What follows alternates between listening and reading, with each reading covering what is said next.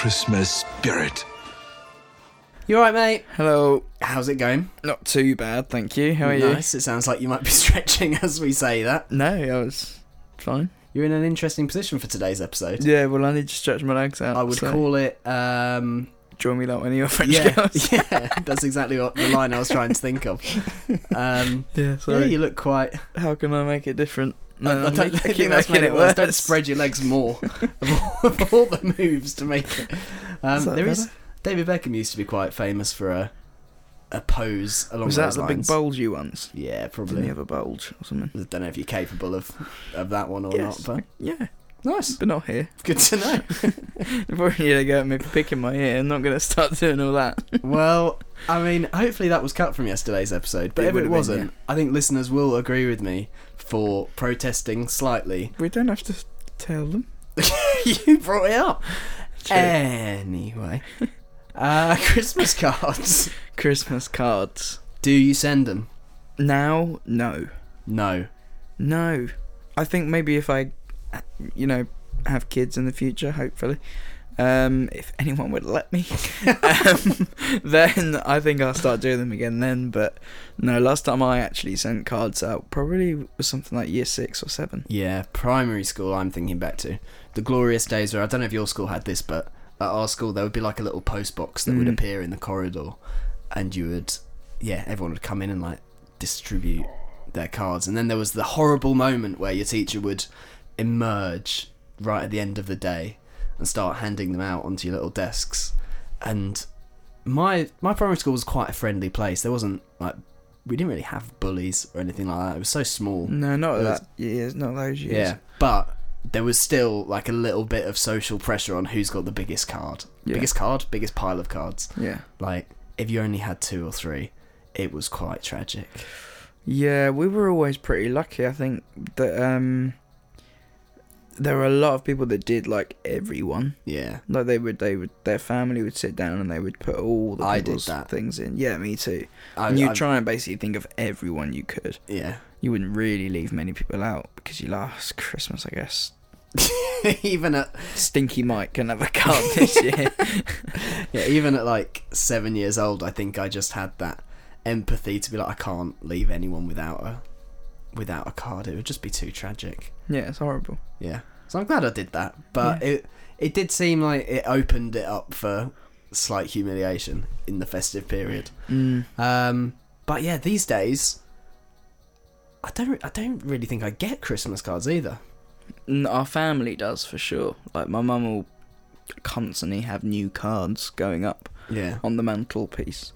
But I don't know who, if they're old or... My mum, because my mum kind of keeps them for a while, so maybe they're just all old ones. She just puts them out But again. There definitely some families out there who are still sending cards and doing it every single year without fail.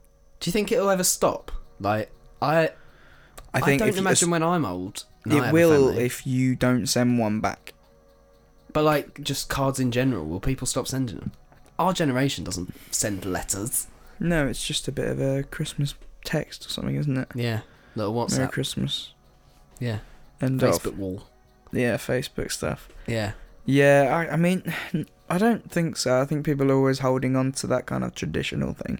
It's more of a... De- it's like kind of everyone sending each other a decoration for that year. Yeah. So, yeah, I suppose that is true. Maybe a Christmas bauble.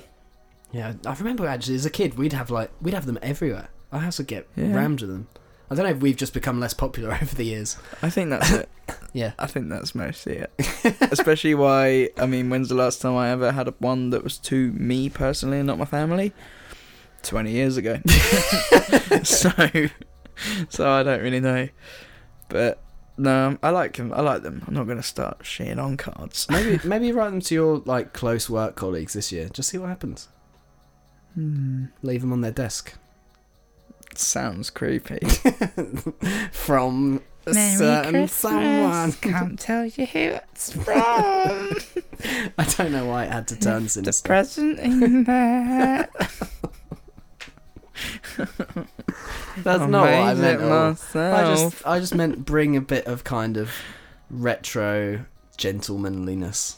Yeah, I could do that. Yeah, I won't. It would cost me. No, I'll bring them a celebration each. Isn't that from Gavin and Stacey? where they're yeah, handing out gifts and they all get a, a celebration. Yeah. Yeah. And I'll scrunch it up in some tinfoil. You just scroll, scrunch, and roll. What? When he, he wraps their presents in uh, tinfoil. Who? Smithy.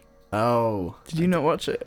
I did watch it, but a long time ago. Oh, no, he wraps all their stuff up in, in tinfoil, and he's like, they were like, why'd you do that? He's like, oh, it's because you just wrap it, scrunch, and I roll. Think that's a good idea. Yeah, it is. Because good. Also, sometimes I'll use just plain silver wrapping paper at Christmas. It looks quite festive. It's nice thing. And shiny. Maybe I'll do that this year. Use tinfoil this I've got year. Some tinfoil. You do that. Right, sorry, family. That's what's happening. um, so, we've done our little Christmas bit. Tick. Uh, I'm sure Tickety listeners, box. You'll agree that these are getting more and more riveting by the day.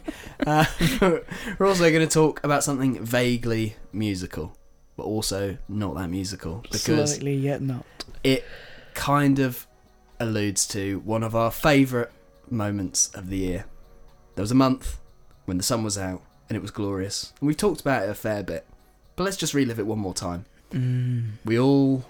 in our hearts and minds, if not in our bodies, went over to Russia to celebrate the beautiful game, football, the World Cup, and we all here in England lost our little minds a little bit, didn't we? We won it. We won the World Cup. For most of the World Cup, we won it. Yeah. We were winning. Yeah. If it had stopped after about eighteen minutes yeah. on that semi-final night, we'd be world champions right now. It's like um, all the all the teams that were still in it, even from the beginning, were like horses running in a race. Yeah. But England were ahead of them all yeah. in our minds. Yeah. We were like we were we were basically we had our noses in front. Yeah. Since the off, since one win, we were like, oh right, yeah, we are going to win it. And yeah. Then we kind of held held on to that and.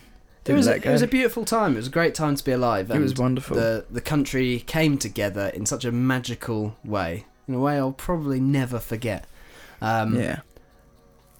And there was an unlikely soundtrack anthem to it all. An unlikely hero, first and foremost.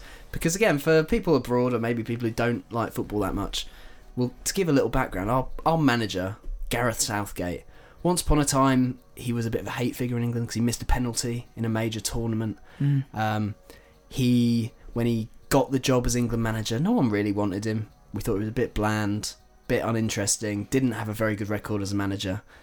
But he is, through being, one, a wonderful manager. Two, just a lovely, calming guy. Three, woke.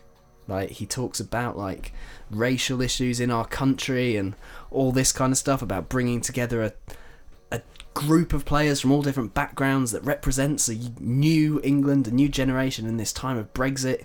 He kind of encapsulates so much of what there is to love about this country, not what there is to hate. All these things. He rebranded the whole country, in a way. He did, yeah. He's somehow... I mean, it says a lot about what has happened to England in the last few years that... the true hero we didn't know we needed, but now the spokesman for us all is Gareth Southgate. Mm. Um, more than our Prime Minister, more than our mayors of our oh, cities. Yeah. He is our main man, and we love him. And we had to start singing about him. There was nothing we could do but... And for some reason, of all the songs that have ever been made, we decided to take a certain noughties, nineties classic... and rework it with lyrics that didn't really make sense, but we went with them anyway. Can you give us a little rendition, Harry? Yes. Looking back on when we first met, I cannot escape, but I cannot forget. Southgate, you're the one, you still turn me on. Football's coming home again. One, two, three, four. Oh, it gets you all ready again, yeah. Doesn't it? Absolute beauty. Why he turned us on? Who knows? Yeah. Other nations must have been looking at us thinking, what are they on about? Hopefully they wouldn't have understood. I think they did. I'd... But but it was just all part of the madness of it. He's also, within that time and now, brought us to, you know, the last few rounds of the most important yeah, we're going to win the Nations League in the world. We're going to Portugal next summer. Yeah, we just brought out some... Yeah. We're not going to get into football, but I've got some stuff to ask you later, which I just do not understand. um, but, yeah, he's he's a he's a hero, and twenty eighteen would not have been the same without no. him. And I, I kind of just had to pick that song as one of our little highlights because, yeah, it... the balmy summer that we had is just perfectly summed up in the nonsensical joy of that song. Yeah. So I guess we should probably play the Atomic Kitten original, unless yeah. we can find a version of the Southgate one to drop in now. We'll see what happens. Either way, you're going to get that tune right about now, listeners. So thank you very much for tuning in, and we'll see you tomorrow. Bye. If you see me walking down the street, staring at the sky, dragging my two feet, you just pass me by. It still makes me cry, but you can make me whole again. And if you see me with another man, laughing and joking, doing what I can, I won't put you down, 'cause I want you around.